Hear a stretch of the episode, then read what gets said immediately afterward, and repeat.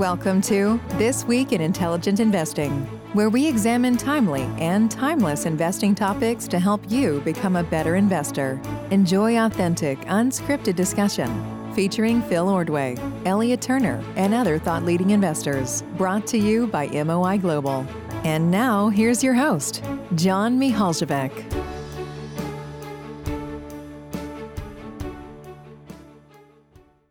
A very warm welcome to all of you to season two of This Week in Intelligent Investing.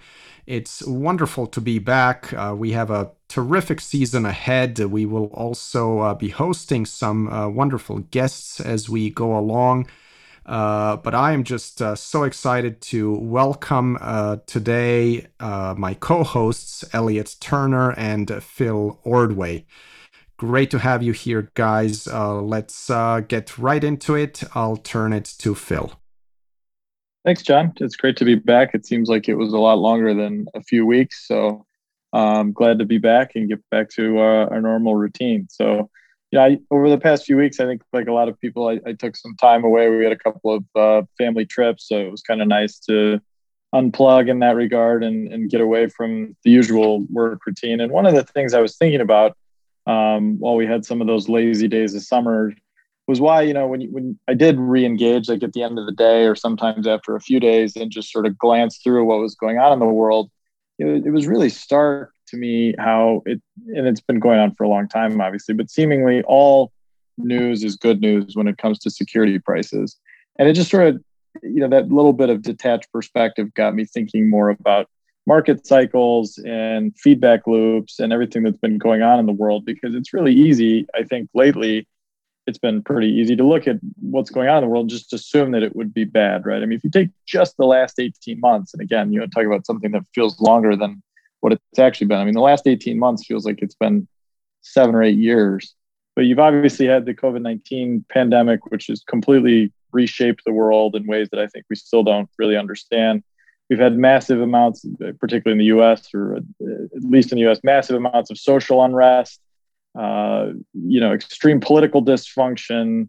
You know, a, a, lost generation or a lost couple of years at least at school for many children. You know, a plunge in the labor participation rate, a massive explosion in fiscal deficits. You know, interest rates have continued to be kind of defying uh, what a lot of people think they should be doing. Uh, you've got a plunge in birth rate. I mean, just lots of things that I don't think portend well for the next, say, five to 10 years and possibly for a generation or more, right? I mean, when you look at labor participation rates, and you think about people that have dropped out of the workforce, those are people that we would need to drive the economy forward for the next 10, 20 years. And we're not just going to bring them all back overnight or even in a month or a year or sometimes not even in a decade. So none of that seems to be positive, right? And there are offsetting positives, right? It could have been. I'm still shocked, frankly, that the fallout from the pandemic wasn't worth wasn't worse. Uh, I'm shocked at how well the combination of transfer payments and fiscal and monetary stimulus worked. Um, certainly, the advent of certain technological tools, everything from you know information technology abilities to track and manage inventory and manage supply chain disruptions has been a huge boon and, and certainly dampened the traditional business cycle and, and, inventory problems as bad as they've been they could have been far far worse. Um, and certainly things like the mrna platforms that are the foundation of many of the modern vaccines that are that are muting the effects of the pandemic that could be so much worse. So i'm not i'm usually a glass half full kind of guy right? I mean if somebody asked me to describe my outlook on most things, I think it would normally be that I would, or I, consider myself and aspire to be and try to consciously push myself toward being a rational optimist. Right. I mean, there's no sense in being starry eyed and naive and overly optimistic, but likewise, I don't really ever fall into the trap of the pessimism that kind of sells Uh, you know, I think it's a great way to market investment funds and get lots of news clicks and eyeballs is to be overly pessimistic and constantly decry all the things that are going wrong in the world. So I'm, I'm not trying to do that either. But it does kind of stand out to me, right? I mean, market cycles just seem to have been truncated and shrunk down so much more, even in just my relatively brief career. I mean, if you think back to prior generational disruptions, you know, you wouldn't have had whatever it was, I think it was 164 days last year between, you know, the fastest ever decline in in market prices. We were down 34 percent in the S&P 500 in a couple of weeks, and then right back to all-time new highs 164 days later. It was something like that. Those numbers might be slightly off, but you know, things like the Great Depression or major wars or just asset bubbles that needed to be popped, those things generally always took a couple of years to play themselves out, right? And there was always kind of this pull and push between a two to three year rebalancing of the business cycle and these longer kind of 15 to 20 year waves in both fundamentals and demographics and sentiment they're all combining in weird ways. And that just seems to have been kind of kind of thrown out the window. I mean i i, I read back into history as to what it was like for investors when you know the market basically went nowhere from the late 60s to 1982 i mean that kind of stuff right? Where you're just trading in these relatively narrow bands for a long period of time and people have tried to call that type of environment again it just hasn't happened right i mean we've just kind of been on this relentlessly optimistic March as it comes to as it comes to security prices. And so John actually sent around. I don't know uh, Francois Sicart. I hope I'm pronouncing his name correctly, um, but he's got a blog uh, through his through his firm. And John sent this around. And there's an interesting essay called "Nostalgia Isn't What It Used to Be." Which he admits is just kind of a title he'd been trying to find a use for. but it, it came out about a week ago. Um, the point of it was talking about looking back at like Paul Volcker and the inflation war that he was fighting uh, this was from an essay, or it was an essay adapted from a speech he gave in 1978 when he was still uh, president of the New York Fed before he was chairman of the Federal Reserve. And you know, he was extremely consumed with with inflation, but he was also consumed with this idea of complacency and the fact that you know economists were convinced that they had sort of eliminated the post-war cyclicality that they'd always kind of seen in the world, or, or really even the pre-war cyclicality they'd seen. And they, these counter-cyclical policies that economists had conjured up had really conquered the business cycle. And the essay goes on to point out a lot of really valuable things about how inherently in just about any system, stability leads towards instability.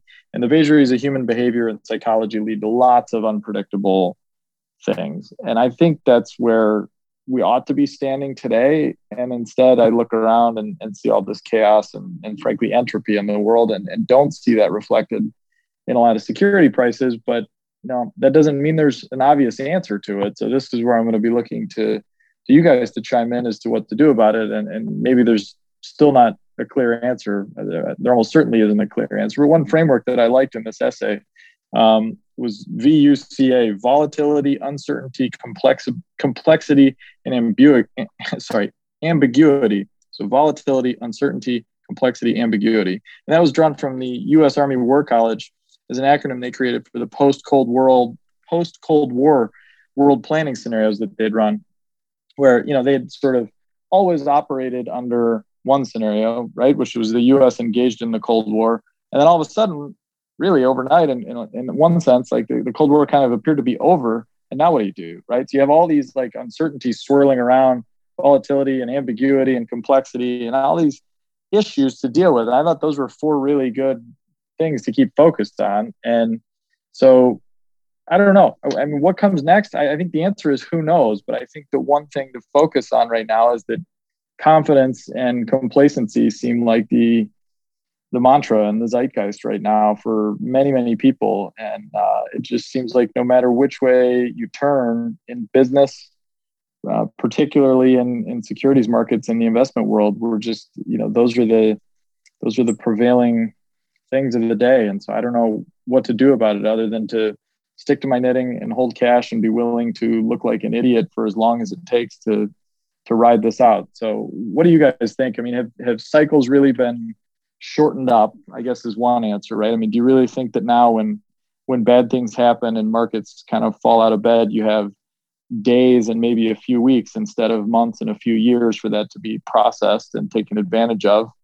Or is that overstating it? And then secondarily do you agree with my assessment on on where we stand today in terms of confidence and complacency yeah, I think you raise a lot of good questions there, not just the two you ended off with. But you know, I do think there's been this um, swifter response from policymakers with more force than has been the case in the past, and part of that is the development of a new toolkit during the financial crisis, where in some ways the response started slower than it should have, and then got to be quite uh, aggressive. And so, you know, every time something seems to be happening, there's the sign that there's going to be more support and help. And therefore, you know, people come back in with force once that's clear. I think, you know, that quote you had about stability leads to instability, I'm pretty sure that could be attributed to Hyman Minsky, though, you know, that probably exists in other constant contexts too. And, you know, I think during the crisis, I got really, uh, I, I read just about everything I could from Minsky. And I'd say I became a self described Minskyite and view his framework as kind of the greatest fusion of Austrian and um, well, call it freshwater and saltwater economics that I've seen. Like the way he fused the financialization of the economy with these Keynesian principles of having to support uh, demand when demand falls short, um, because the underlying kind of edifice of the entire monetary side of the economy could fall apart is is is quite profound and interesting and you know he was a very big uh, he was very insistent that over complacency is actually what creates the conditions for economies to fall off um, you end up with what he called Ponzi underwriting standards across the economy, not to be confused with Ponzi scheme per se, but it was a distinct allusion to that. And so, yeah, you know, that's definitely a problem. But, you know, I would come at this from a different angle. When we were taking our break, I wrote my most recent letter and I compared what COVID's done to the economy with what, um, you know, I'm a Phish fan. I've spoken about this before. They have this thing called type one or type two jamming. So I don't know if all of you are familiar with the band Phish. If not, brief background is they play songs and improvise around them. So type one jamming would be taking a core structure of a song and noodling around a structure without leaving it. But type two is saying, like you know you start a song and then you end up in a completely different space that effectively has no no tether to where you started at all and structures left entirely and the way i see it with covid i mean we've left structure as a society in the biggest most profound way that we've experienced since world war ii um, and i love that love those phrases that you gave um, from the post cold war planning of uh, risk uncertainty, complexity, ambiguity. Um, did I miss the first one? I, I might have gotten the first one wrong there. Um, vol- volatility. Yeah, volatility. That's right. Volatility, uncertainty, complexity, ambiguity. And I think that's fantastic. I think it's so apt. And it makes me think a lot about jamming and music. Um, you know, in Phish, there's also they they compose their songs based on tension release, where you build up these periods of intense tension and then release it. Um, and you know, one of the things about type two jamming, where you leave structure, is that both risk and reward are greatest. The worst moments and the best moments tend to happen in those. And so that's not to say there's something um, that's fundamentally good about COVID in the end, but leaving structure creates interesting things in the theoretical sense. And it gives opportunity to try things that otherwise could not have been tried. And when you do that, it opens doors that make new things possible.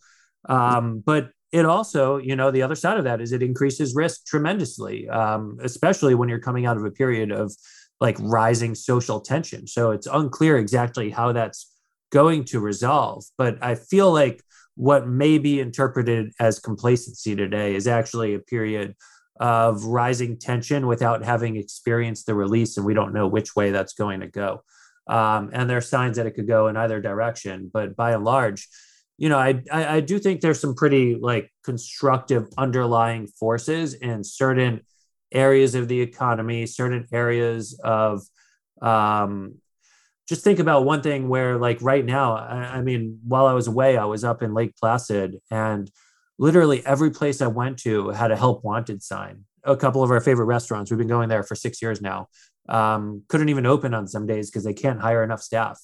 You know, that's a bad thing in the short run. It definitely crimps supply. And you hear about supply shortages in a lot of industries. But on the other hand, you know, there's a lot of demand and there's a lot of, um, you know, people getting jobs who had harder times in the past. And part of it is like, you know, there's a friction in moving people from maybe brick and mortar and, uh, you know, more traditional uh, tied to physical location jobs to ones that are physical but help the digital world. So there's there's definitely a friction in getting people to new places, but um, some of these forces could be quite strong and could be really helpful and could lead to much better outcomes down the line. Uh, we just don't know how it's all going to play out yet. So I don't know if it's really complacency. I, I feel a lot of tension. I see tension. You could just see it in some of these like town halls about mask policies. And, I, you know, I think that's stepping outside of the economic sphere. I know you're asking something a little different, Phil, but like, um, so maybe it's complacency in underwriting standards, but you know, I, I, I think this tension is the sign that something's going to be released, and you know, I I think about it from that angle.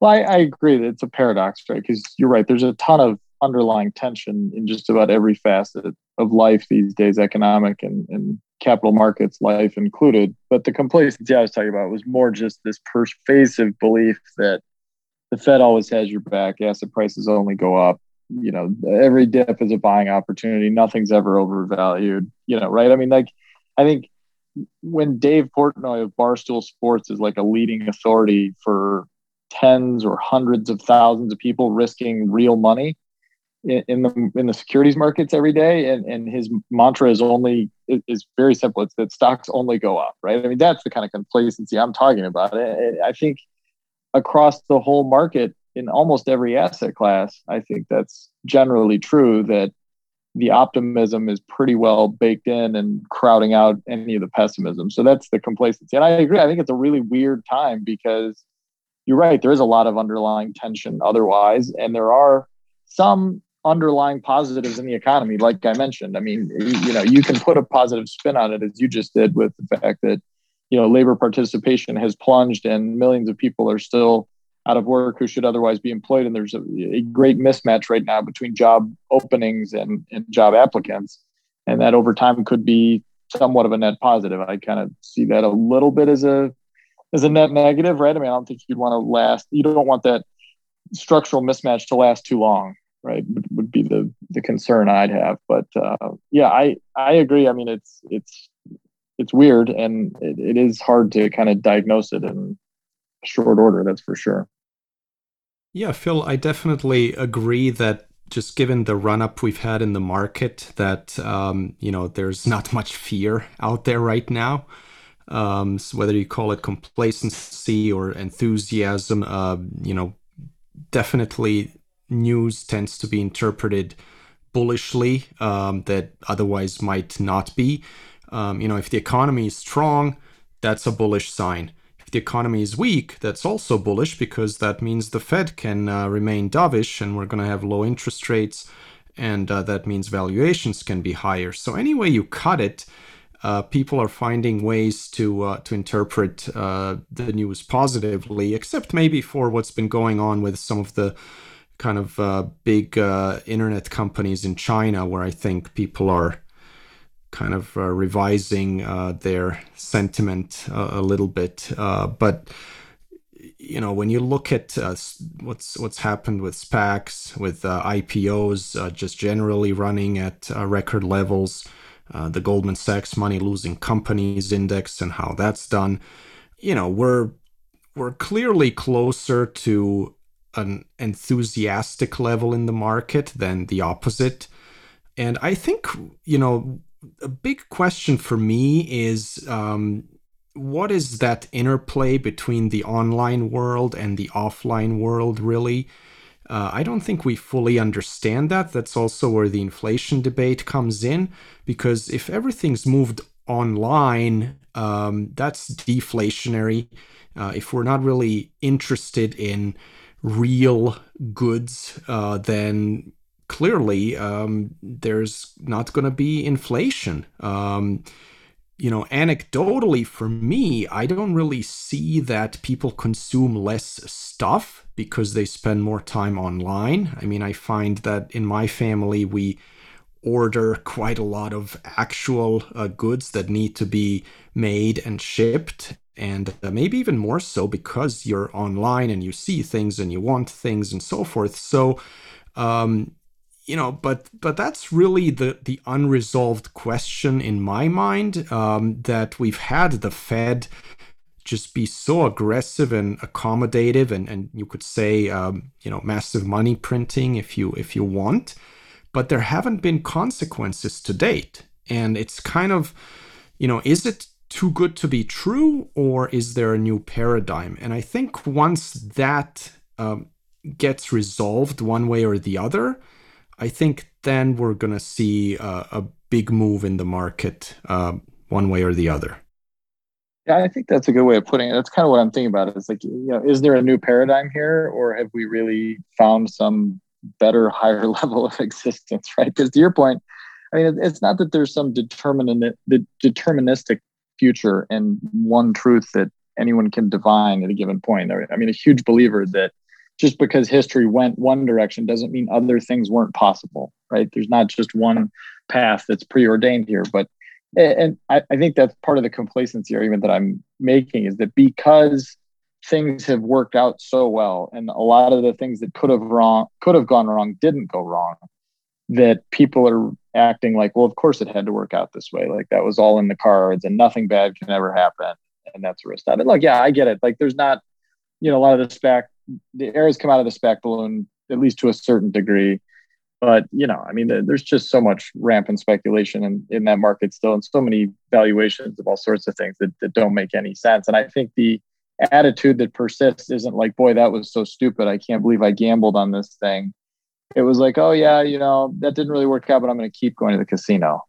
It would be kind of my diagnosis of the overall atmosphere. And so look, I, yeah, I don't have any strong advice or prescriptions or answers for any of this kind of stuff other than I think it's epistemically true that volatility is inevitable and that instability is an is a result of stability over time in any sort of system like the markets that we're operating in. So I think it just behooves people to be you know, not to go to all cash or gold or hide it under your mattress or anything like that. I'm not saying anything even close to that, but I think this VUCA, you know, kind of mantra that came out of uh, geopolitical planning post Cold War, post Cold War is a, is a good way of thinking about it. So I'll leave it at that.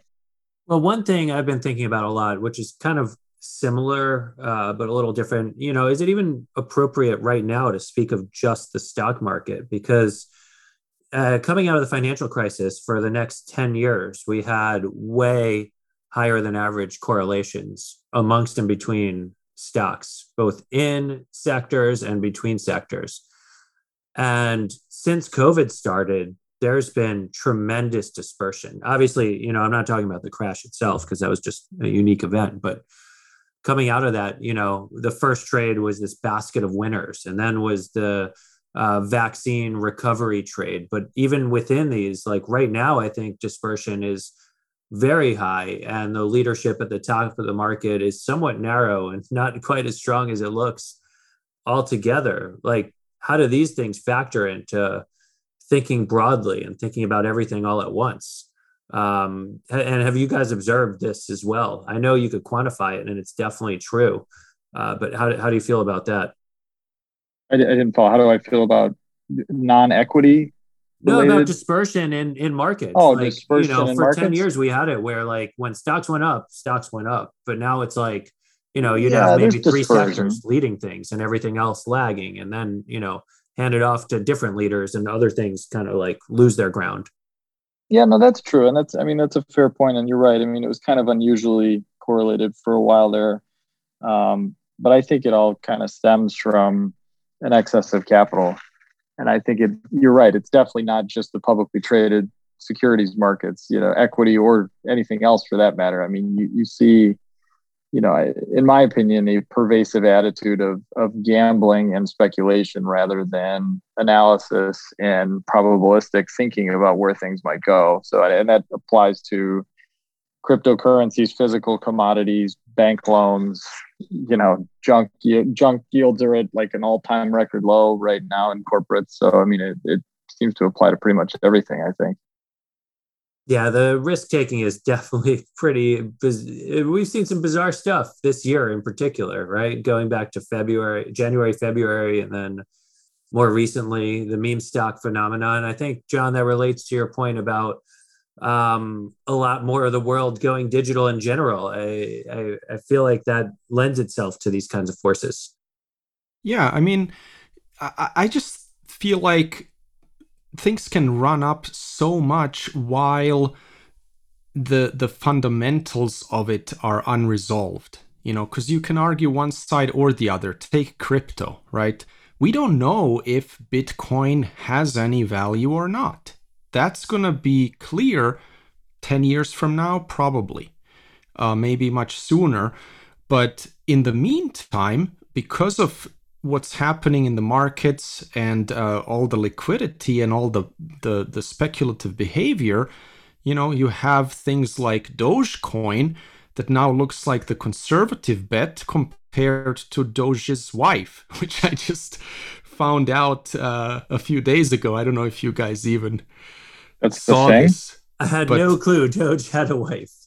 No, no. There, well, there's now a crypto called like Doge's wife, and that crypto has been going up huge. That's what I mean. Like, what are we? wow. So yeah, and on the that's- one yeah. hand, you want to say volatility is an expression that there's a wide range of potential outcomes. On the other hand, Doge is just a meme anyway.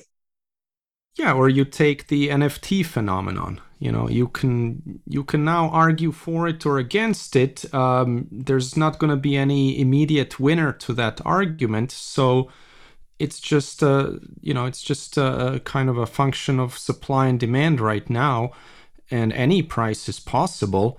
Uh, in the future, it's going to be very clear whether there was any value or not. Um, so you know, but I definitely agree with kind of the general sentiment that that Phil you voiced, which is basically people are not really thinking much about the downside right now. They're thinking about what can I get in to make the quick buck, uh, because so many of those uh, things have worked. Anyway, uh, let's uh, let's move on to Elliot. Uh, you've got a, a an interesting one for this week as well. Okay, yeah. So, you know, I had a really good uh, break from the pod. Uh, did the annual family trip to Lake Placid, as we mentioned. I um, had some good time to kind of get back to a good reading recipe, which had been basically destroyed when COVID started and the kids were spending a lot more time at home. And, um, you know, I got to think about a lot of things. I also had a somewhat adverse specific day in the stock market with one of what, what came into the year as one of my larger positions. And it got me thinking about a lot of things. So, on one of our earlier podcasts, I spoke about Kambi and the opportunity in the US sports betting industry. And, you know, at RGA, we first wrote up Kambi in March 20, uh, sorry, in, in the fall of 2019. And, you know, it was a position that we had a lot of hope for and thought it was an interesting setup where at the time, they hadn't lost DraftKings as a customer, uh, nor had they launched Penn, though they had recently uh, signed what was called a long term deal with Penn and, um, you know, Penn Gaming to be specific. And um, not terribly long after that, DraftKings made it official that they were leaving uh, Kambi as a client. But the way we had underwritten the idea was um, if they're able to uh, keep DraftKings, it was worth somewhere 275 or up in Krona per share. Um, but if they lost DraftKings, it was worth, you know, the high 100s, which at the time it was a stock trading in the uh, 120s and 130s. So that was a pretty good risk reward as we saw it, where even in the most adverse fundamental development they were facing, um, they'd still be worth more than the stock market price. And I increasingly got convinced they had a good position in the US industry. Um, but you know what happened along the way the stock actually was you know obviously one of the things i had contemplated at the time of underwriting the position was they might actually benefit in a recession because states would be more quick to legalize and regulate uh, sports betting. So that would help them uh, achieve their market ambitions quicker rather than slower. And obviously pulling forward the future is a net present value positive um, but who would have guessed that the first recession they deal with is when sports have to stop entirely and there is thus no sports betting. Um, but they have you know a very low uh, level of fixed costs. They're able to um, keep some international uh, sports alive like ping pong to get some of the i don't know junkier betters in there. Um, and keep the business uh, pumping along. And then sports came back with a vengeance. People were far more focused, betting. More states did, in fact, legalize and regulate. That happened much quicker than I expected. Um, but where I'm going with this is I identified a fundamental uh, flaw in my sell discipline and my process on the sell side. And I need to think a lot more about the contrast between when a position goes from thinking about the underwriting to thinking about um, position management and what an exit strategy looks like and how to approach that. Um, one thing that was fundamentally true of when, where, and how I underwrote the position, I felt the risk reward was asymmetrically skewed to the positive. So even while I identified, you know, the 170 ish bear case, which was above the stock price, 275 ish upside case, I thought there was a potential for something even better, uh, where they keep DraftKings, Penn realizes their ambition, and the market ends up in a more fragmented end state. And by no means felt this was absolutely necessary. Um, but there was a real asymmetry there.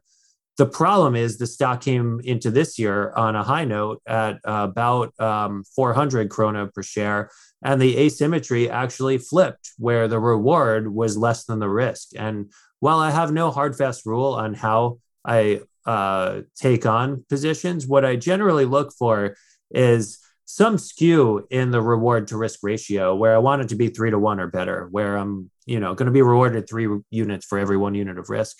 And then i'll think about you know how likely the reward side is versus the risk side to be realized. So the greater the skew is on the likelihood to the reward side the the better the risk reward uh, the, the, the lower an actual reward to risk ra- ratio I'd accept, right? I'd, I'd, I'd pay uh, more for certainty than I would for uh, high uncertainty. And you know, I, I talked about Nick Sleep in one of the episodes, and he, he had a great quote about uh, how when a business is moving along, you probability weight the branches. And he would, his quote is, we would propose that some businesses, once they have progressed down the first favorable branch, stand a much greater chance of progressing down the second favorable branch and then the third as a virtuous feedback loop builds. And I think about this with something like Roku, where the business, you know, as they moved down favorable band branches, it opened more doors, increased their power in the industry, gave them more different vectors to explore for monetization. So it actually helped meaningfully increase their addressable market. And Kambi every bit they moved toward their achievement of ambition. In fact, it did not increase the future potential possibilities. Uh, it only was capturing and harvesting what was there in their actual runway. So while the risk reward uh, pendulum had flipped from quite constructive to quite negative, so too did the general uh, potential trajectory that the business would take.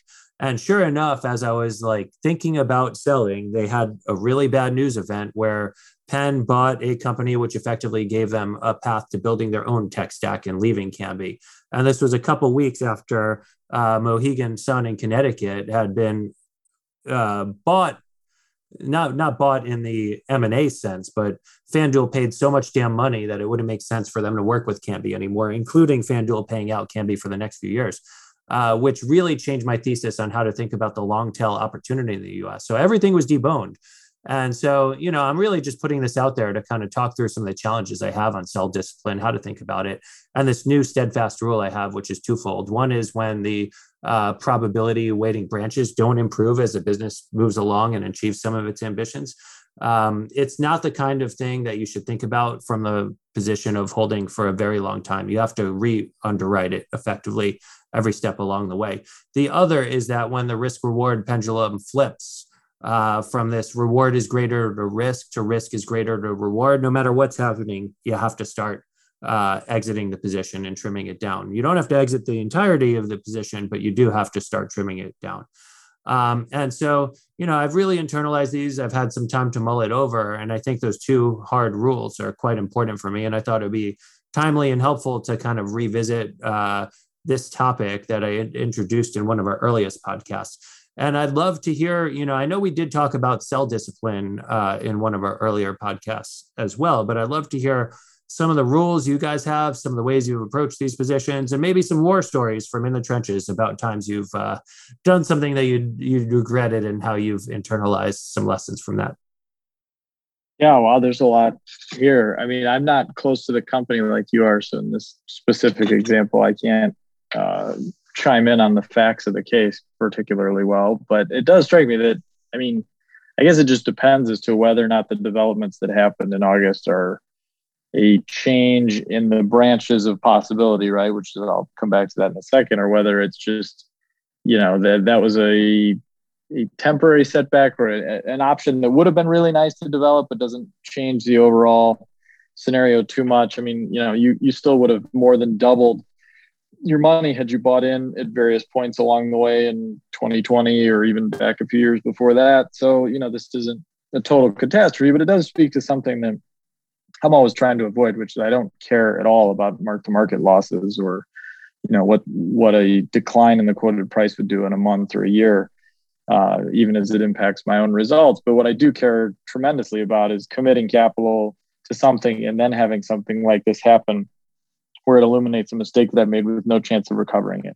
Right. So if this is still a good business with a you know potential long runway ahead of it and, and favorable economics that can kind of carry it along on the tides, then it wouldn't worry me all that much. I mean, yeah, this is this would have been unfortunate, and and I agree. You have to take note of the fact when the risk reward profile kind of flips, and you know, getting those decisions right and and kind of trimming so to speak. I don't I don't generally like that term because you know it comes with consequences, right? You're not just trimming and that's the end of it, right? I mean, there's there's tax consequences, there's frictional costs. I mean, it's it's not just a simple one-off decision, but if if that's the goal, I mean, it's not as easy as it looks, right? I mean, it's really hard to get those decisions right, um, and I I don't think I'm any good at it uh, in those scenarios, but one way I like to think about it is, and so you'd kind of mentioned this. Are, are either of you guys familiar with the the game Plinko?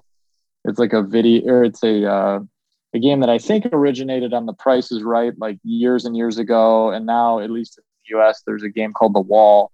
It's on. It's like my kids watched. It's like a, a game show on TV, and it basically, I mean, if you Google it or look it up, like you'll see it. It's basically just a ball or a disc or chip that kind of bounces down this giant wall with a bunch of pegs sticking out. And so it's just a giant exercise in randomness and path dependency, right? Because as this thing bounces down through 10 or 20 of these pegs, it has to bounce either left or right as gravity's carrying it downward, right? And so once it bounces left or right, it can't reverse course and go back up and, and go the other way. And so in Plinko, it's sort of like playing roulette, right? I mean, the odds are stacked a certain way so the game sort knows what's going to happen over time.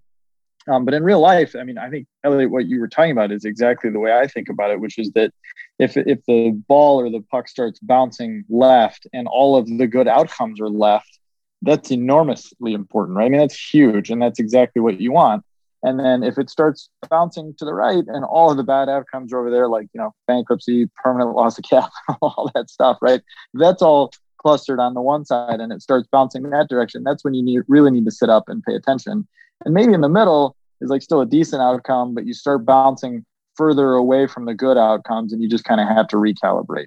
You know kind of reset your expectations and figure out like all right i'm, I'm either too big or i was wrong about which way this was going to go. I was wrong about the odds of the ball going left or whatever the case may be. And so that's kind of how i think about it right? Because you're just trying to get those odds which are inherently difficult to predict and you're, you're trying to harness the inherently impossible task of, of, of, of randomness and, and kind of put it all in your favor and if you can find companies that do that repeatedly, you know, I mean, we've we've talked about it as not ad nauseum, but like one good thing seems to pretty much always lead to another good thing at Amazon. Like they they systematically find a way to convert expenses into revenue sources on the income statement, and they find ways to monetize assets where it's like a fundamental core part of their operation, and they find a way to turn that into a bigger a bigger asset than it already is for them by you know rolling it out to other people. So that, that that's the kind of thing you're looking for, right? Whereas like the, the more nodes you hit, the more pegs you bounce off of, the more awesome opportunities unfold beneath you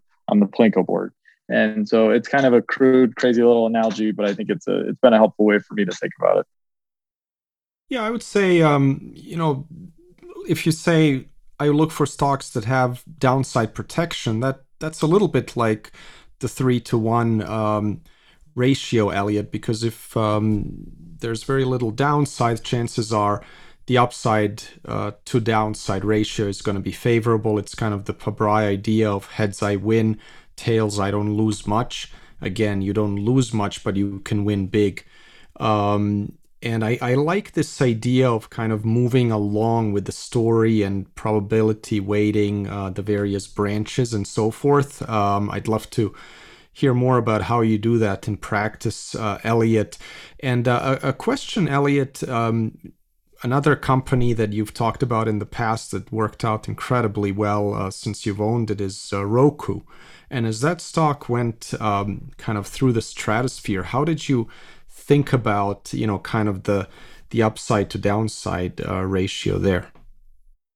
Well, yeah, and you know, I think they're both related questions. I think on one hand, it's impossible, you know, ex ante to say these are the probabilities and these are the actual trees that could go down um, and handicap everything appropriately. You could just think about what is today, but that's part of the dynamic process of following something, uh, forging an initial hypothesis that's testable and managing it along the way, right? It's position management, not position watching in that sense. And I think Roku is a perfect example of that, where, um, you know, when I was starting with the company, they had less scale uh, than Comcast by a decent amount in households. Now they have decently more scale than Comcast in total households that they reach. And so you start thinking about the different levels of leverage they have over content companies, which was a lever they never could pull before. And then they start buying uh, the pieces to kind of build a full stack from managing advertisers' ads across uh, the landscape to what inevitably will be dynamic insertion in uh, whatever kind of linear people watch through connected TV. Um, say whatever kind because it could be credentialed login with your actual linear, or it could be buying something like Hulu TV.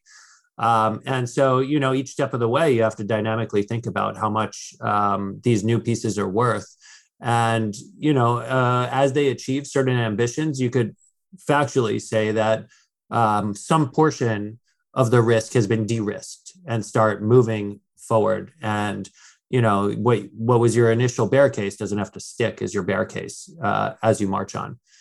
But, you know, I'm, I mean, I think it's hard. I think it takes a lot of like paying close attention. I think there are opportunities where, you know, I think that's one of the reasons why I like thinking about Bayesian weighting on these things because um, you don't want to uh, leave yourself too prone to moving with the wind. Um, and there are a lot of times where just market action alone will try to change your mind on certain things. Um, you know, I think I've I've mentioned the story of Roku dropping the first 15 days I owned it um, without a single green day. But the the follow up to that is once it finally was green, it started 2019. Uh, I think the first month, its average daily range was upwards of 8%. You know, I've often said something along the lines of uh, volatility is the way of the market grappling with a really wide range of potential outcomes. And so, you know, I think that's part of thinking about these probabilistic branches. How wide is the starting point? Um, does it narrow? Does the bottom get pulled up? Does the top get pushed up? Um, and in some cases, that a- absolutely can exist. I love your example, Phil, of of Amazon and turning every uh, expense into a discrete business opportunity. I mean, who would have thought uh, this is where it's gone? I think Josh Tarasoff had one of the most beautiful theses on Amazon. And I think he sells himself a little short when he says he didn't see exactly where AWS's success was coming from because he specifically said, you know, there are a lot of bets in this company that I don't know are going on, but that are, this is how you think about how the extent of their bets and how you could kind of think about what return they're able to get on it. Um, but, that's uh, just it, right? You have to get you have to put yourself in that position to get lucky, right? I mean, so I think the analysis there can be completely valid, even if it's limited to this is a good company with the right culture and they're taking a lot of bets where the Plinko board is stacked in their favor. And it doesn't really matter if I predict which way the ball's going to bounce because you know, just like your upside downside ratio and a security price, like the upside downside on these bets paying off is just so enormously in their favor. You know, it's sort of like upside margin of safety, right? You, you just don't even need to make a prediction because all the outcomes are so positively skewed in your favor. I totally love that Plinko board analogy, by the way. I'd never heard of that. I've like heard of the wall. My the old, kids aren't into it yet, yeah. but it's so perfect. It's I, I think it's hundred percent true. And you know, yeah, some it's like an old call... goofy prices right thing. It's kind of it, it, like I said, the wall's the new version of it, but it's like a perfect example in randomness and path depend path dependency, and that's probably not what ninety nine point nine percent of people are thinking about when they watch it, but that's what I thought of. Hundred percent. I think it's awesome, and I think to an extent, what you're talking about and finding these companies that have like this sort of skew, like in financial terms, we'd call it optionality. But I do think there's something like truly fundamental to it. Like you need companies who think that way. I'll give you an example of where it didn't exist. Like you look at DoorDash's success, you contrast that with where Grubhub went went wrong, and it's like DoorDash was thinking from the beginning about how much broader they could be, and Grubhub was like, "We're food, food, food, food. We just want to deliver it. We don't think this other business could ever work." And granted, there's some people who are quite skeptical on DoorDash's ability to make it work, but you know, you you could identify certain cultural traits, certain strategies and tactics that they've taken along the way, um, and think fundamentally if the business is in a position to even kind of broaden its tentacles. So th- these are all important questions to ask along the way. That said, it also gets really hard to think about when to sell some of these situations because you don't know if the market's carried away with it. Um, you know, Roku is actually one where I think I've uh, what I'd call traded around it quite well um, not the full position, but portions of it. And, you know, in stocks like this, you could get quite juicy premiums in options markets. So I've used options to kind of like take off risk and uh, extract some principal at different points along the way. Um, but I think position management, sell strategy, all that is like one of the areas I think I personally can improve the most. I see the least written on it. I think you know i've talked about some people i know in the past who could position manage their way to money with no not a single good idea um, so that's that's one of the areas i'm obsessed with um, and, and i think i think a lot about. It's it's also hard when i know phil you you similarly uh, aim to hold things for a long time and keep turnover low. So like try to limit the number of decisions we make right? So that too leads to if your propensity is toward inaction you know when does your threshold for action kick in? Yeah, it's it's a tough thing to balance, right? I mean, the the fundamental premise there is that if I don't have a lot of great insights, I need to capitalize when I do have one, and I think that just reflects how difficult the world can be, right? I think markets are are sufficiently efficient to not offer hundreds and hundreds of bargains at any given time, right? If there were, then yeah, then the most prudent thing would probably be to diversify into all of them somewhat equally weighted. But um, you know, I think it's just logically true that you know in a world that's competitive and where good ideas are scarce you're not going to have your 50th best idea be as good as your 10th best idea. So that's what that is. But you're right. I mean you can't let that discipline of having a high bar to make any investment be a deterrent from making an investment that's still pretty good right? You can't let the perfect be the enemy of the good and you also can't allow things that were good enough at some point you know a year ago five years ago ten years ago sit there for too long so you know again i do believe that cycles still exist. I do believe that capitalism is a force of creative destruction. I do believe that companies come and go. And so it's going to be you know the very few top fraction of a percent outliers that persist for decades where the economics of the business and the returns on capital support that position for 5 10 20 30 years right? So you have to be aware of that fact that you cannot let any of this turn into dogma and just sit there and, be, and let patience turn into being stubborn which is certainly something i have to watch out for. Yeah patience turning into stubborn makes me think of that uh, munger quote about thumb sucking and how often people do it. For sure. Um, and I do feel like in this case, I was guilty of it because I was leaning towards selling, but I was like, nothing's going to bite me imminently. So I will hold off on this decision because, you know, taxes. I've realized a lot of cap gains this year. So early next year, I'll do my realization. Even if the stock's a little lower, it'll be better. And uh, I think those are like never, ever good reasons to do it. I, I have said this to, too many times to count, but like once you come up, come to a decision, um, you know, that's when you should act on it, not, not a moment later. Um, even if, uh, you know, if, even if you hold yourself to a standard of long holding periods yeah. or whatever else.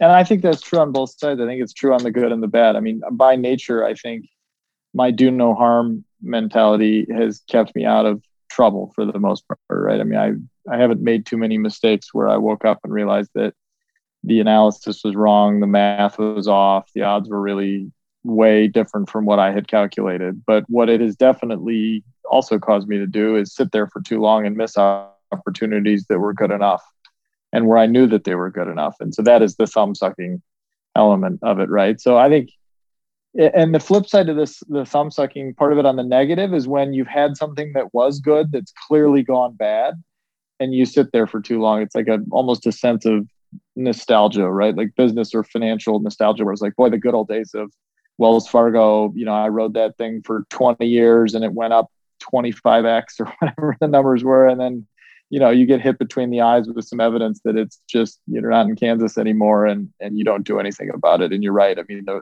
the right answer is to immediately jump on it when some clear evidence emerges, no matter how painful it is. I think you could effectively say you go for the left thumb, I go for the right thumb, or something like that, because I yeah, definitely exactly. skew more toward that latter Right. story. Yeah, Um, I know what you mean. but yeah, no, that's that's that's exactly right. It's it, it's um really easy to fall into that trap when you're uh, uh, every time it's been when I'm in something, not not when I'm looking at something. Uh, and I know the quote about errors of omission greater than commission, whatever.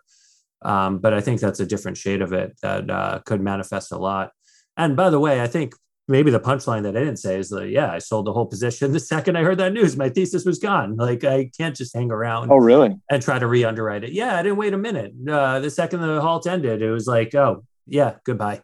Um, and I have no regrets, uh, no qualms about it. Um, I think that's how you know I've avoided a lot of further pains by being very uh, quick to act in situations where it's like that. I know some people might say wait a day or two and see how it settles and how you feel, but I knew exactly the consequence of it immediately. You know, it was something I'd grappled with in advance, like what happens if. So there was no thinking to do. And God, why do I wait for the end to say this? I should have said it right away in the beginning of the section.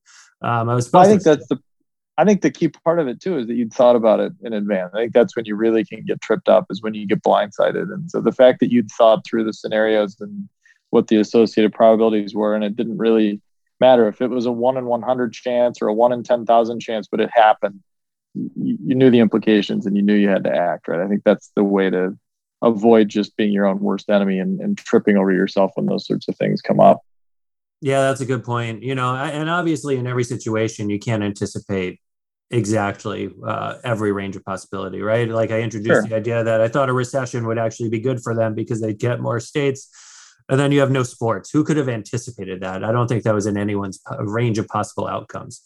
So I definitely, you know, gave it some deep thought in the in those moments, um, which was different than, you know, in the in this given situation for sure.